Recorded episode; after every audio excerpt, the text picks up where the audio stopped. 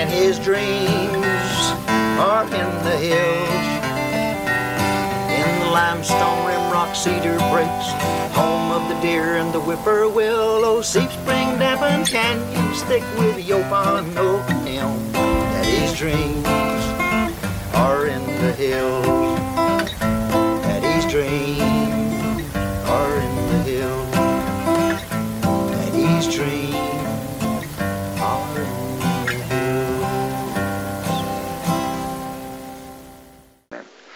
In the meantime, I had uh, uh, taken money that should have been used to, to supply the family with the needed uh, their needs and wants, and I had built the old Moosehead Lodge up on the Bee Cave Road where the county line is now located. I'd gone down to Bastrop and bought the logs and uh, had one of the Plumley boys that owed me a little money for bootlegging to haul 'em up there, and I had the Patton boys to build the house for me. And so we were running the Moosehead Lodge, and an old boy named C.C. Hill, he would been he had been working for as a, in a cafe down on Seventh and and uh, on West Seventh Street across from the Capital National Bank for Mr. Strobel at that time. Well, C.C. had argued me into putting up this cafe, and he was going to run it, and he and I was going to get rich in the cafe business. Well, we didn't have any, in, or had to have a, a butane gas out there, or not butane, but it was this stuff that uh, one of the national companies put out for lights. We didn't have lights, and we didn't have water. We had to bring our own water up, but we had the old Moosehead Lodge going at that time, and we would buy, uh, had an old ice box. We didn't have an electrical refrigeration, and, and on Monday, CC would buy the steaks, and then on Fridays, it, all the steaks that hadn't been eaten were beginning to get a little rancid, so CC and his wife and I and Neb May would get together, and we'd eat up all the, of the, the steaks, the supplies we had on hand that, that were just about to be become unusable. And so I know it was on a, probably on a Friday night, I'm not for sure, but El May and I was up at the Moosehead Lodge uh, going through this uh, weekly gorging that we had, and and uh, we stayed up there till about 10, 11 o'clock uh, uh, eating, uh, trying to eat. And so we started home, and El May uh, made it home all right. We got to Drake Avenue, and about 12 or 1 o'clock, well, she uh, said she was having pains. Well, I was sleepy, and I told her, well, it was that steak we ate, just going back to sleep and forget about it. Well, she wasn't about to be shoosed off like that. She she was trouble in trouble. Actually, she was having birth pains. I didn't know it. I hadn't had a baby before and wasn't having that one. But finally, I decided I'd call Mama. Mama had had six kids, and, and she ought to know birth pains from from indigestion. So I called Mama, and she said, Emmett, you get in your car and you take that girl to the, the hospital as fast as you can, and and I'll take I'll call Dr. Gilbert, Joe Gilbert, and have him to meet you there, and, and because uh, you're going to have a baby. And so I got her up, and away we went. And we got over to the PNS. That's what's called a physician and surgeon hospital. Was called it then. Is on, I think, about 18th Street between Rio Grande and New, and, and Nueces Street on the north side. Well, we got over there, and Mama was there.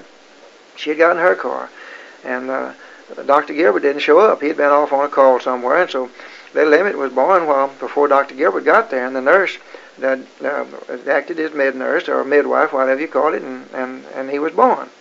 And it wasn't an easy birth at that.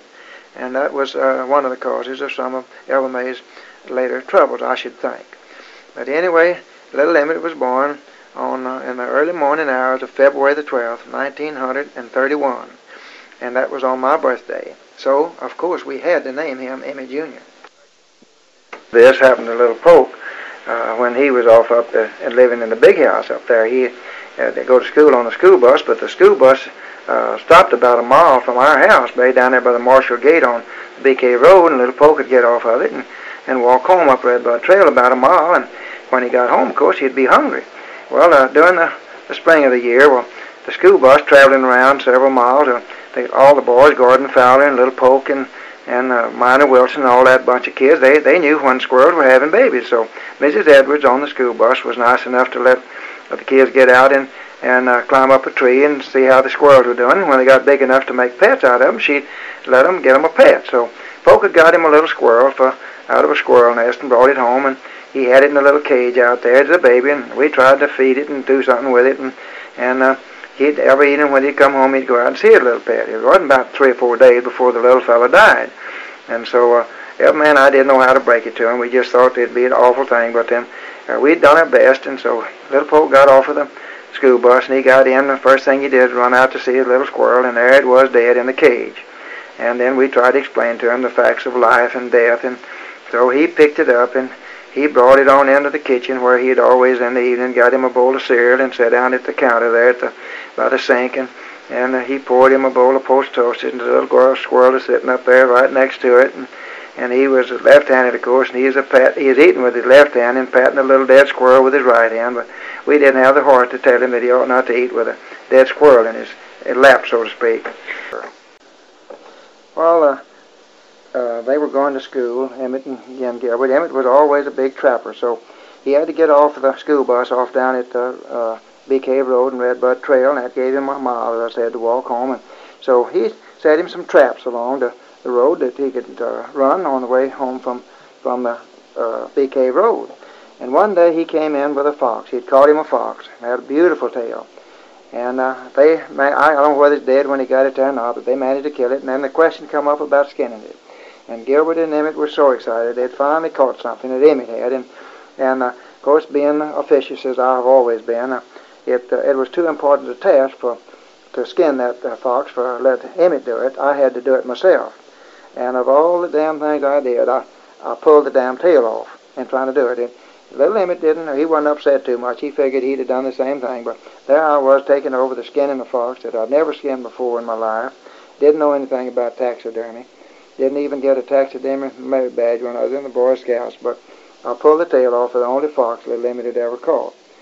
There was one crisis that happened in Emmett Jr.'s life when we were living up at the big big house, and that was uh, uh, after 1942. That's when we moved up there, and I'd take the, we'd leave before daylight, go down to, to Fulmore. The little Polk and, and Gilbert and Emmett went to Fulmore School, and and we'd go down to Mama's house, and they'd walk from there up to the school. But I'd take them by there, and to get there, but school time, we'd have to leave before dark, before daylight. Uh, and then I'd pick him up at 5 o'clock in the evening. Well, little Emmett, of course, had him a girlfriend down at Fulmore School. And I remember old uh, Williams was, a, uh, Harvey Williams, I think, was the principal out there then. Harvey was an old friend of mine in uh, Austin High School. And so one day Harvey called me and said, Emmett said, uh, Emmett Jr.'s in trouble out here. Said, you've got to come get him and take him home and, and discipline him.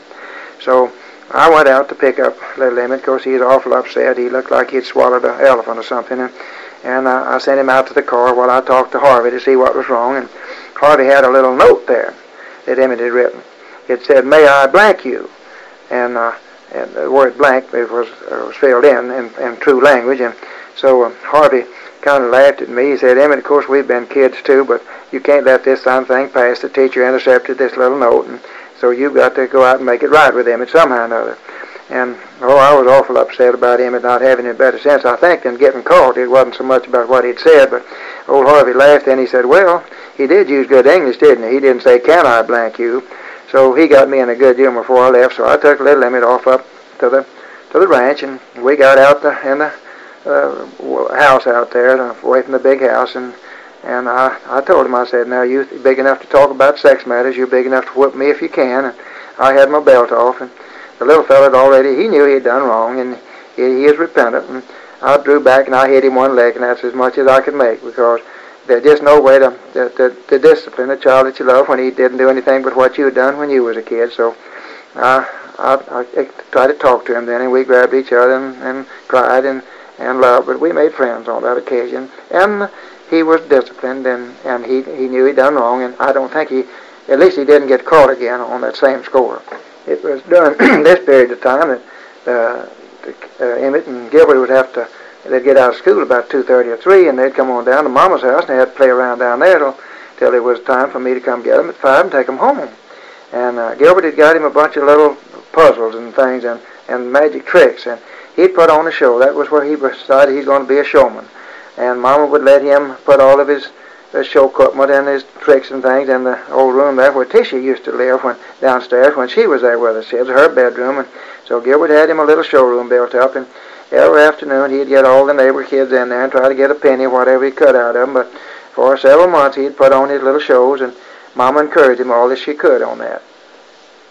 Of course, when we were living up at the big house right after the war, uh, little Polk became a school age, and I didn't want him to go to Eanes School. None of the other people out there that except what we'd call the old old time cedar choppers are down there. And I wasn't familiar too much with the community, and I wanted little Polk to go to Pease school, and uh, so that's what he did. I enrolled him in Pease school, and and uh, he went to to Pease school for a year or two until all of the people up there they opened up St. Stephen's School, and and we got together with Bishop Hines and and uh, the headmaster of the school, uh, Samuels, and they said they would send their teenage kid, I mean their ward school kids to uh, Eanes if we would, and several other families out there that moved in and thought we was a little better maybe than the average run of cedar choppers. Well, we decided we'd all send our children to Eanes school at one time. I forget what year that was, but it is a year or so before I become a member of the school board out there. And at that time, we put uh, little Polk back into Eanes school, and he liked it real well because he fell in love with one of the little Bullian girls, and it was uh, quite a little scene that one time. He he kissed the little Bullian girl in Miss Vicar Carl's class, and Miss Vicar Carl was uh, gave him a spanking, and so. Uh, it uh, we had to have a meeting over it. Uh, all the people was going to get in there to see whether we was going to have corporal punishment in the school. Well, I was on the school board, and I told the school teachers that when they my kid got out of line, if they didn't give him a spanking, I was going to fire him. And so we had a big meeting about it. And so Miss Bullian, when she found out what she was against spanking until she found out that Polk got a spanking for kissing her little girl, then that was all right. But that was one of Polk's crises. And then there was another one. Mrs. Edwards was the school bus woman, as I said a while ago, and she'd uh, take these kids all around when the school was over, and most of them had a nickel left from school money, and they'd stop at Mr. Beard's store and get them some candy or something, and on the way home. Well, one day they stopped there, and all of them got out to run in Mr. Beard's store to get the candy and stuff, and Polk noticed a little pile of dog crap right there close, so he got him a stick and very neatly he got it all together and put it on the step of the, the school bus that everybody had to step in it getting in, or they at least they had an opportunity to step in it. And they did. They all come in. They messed Mrs. Edwards' bus up something terrible. Well, Mrs. Edwards had been, uh, she was, had several kids of her own, and I had been scoutmaster for them, and I'd taken care of them. And so she didn't tell me about that little incident until about uh, uh, three or four months later when when it was funny. But it wouldn't have been funny if she'd have told me when he first did it, because he'd have got his butt spanked real good. But uh, that was the type of a boy that I, I was trying to raise.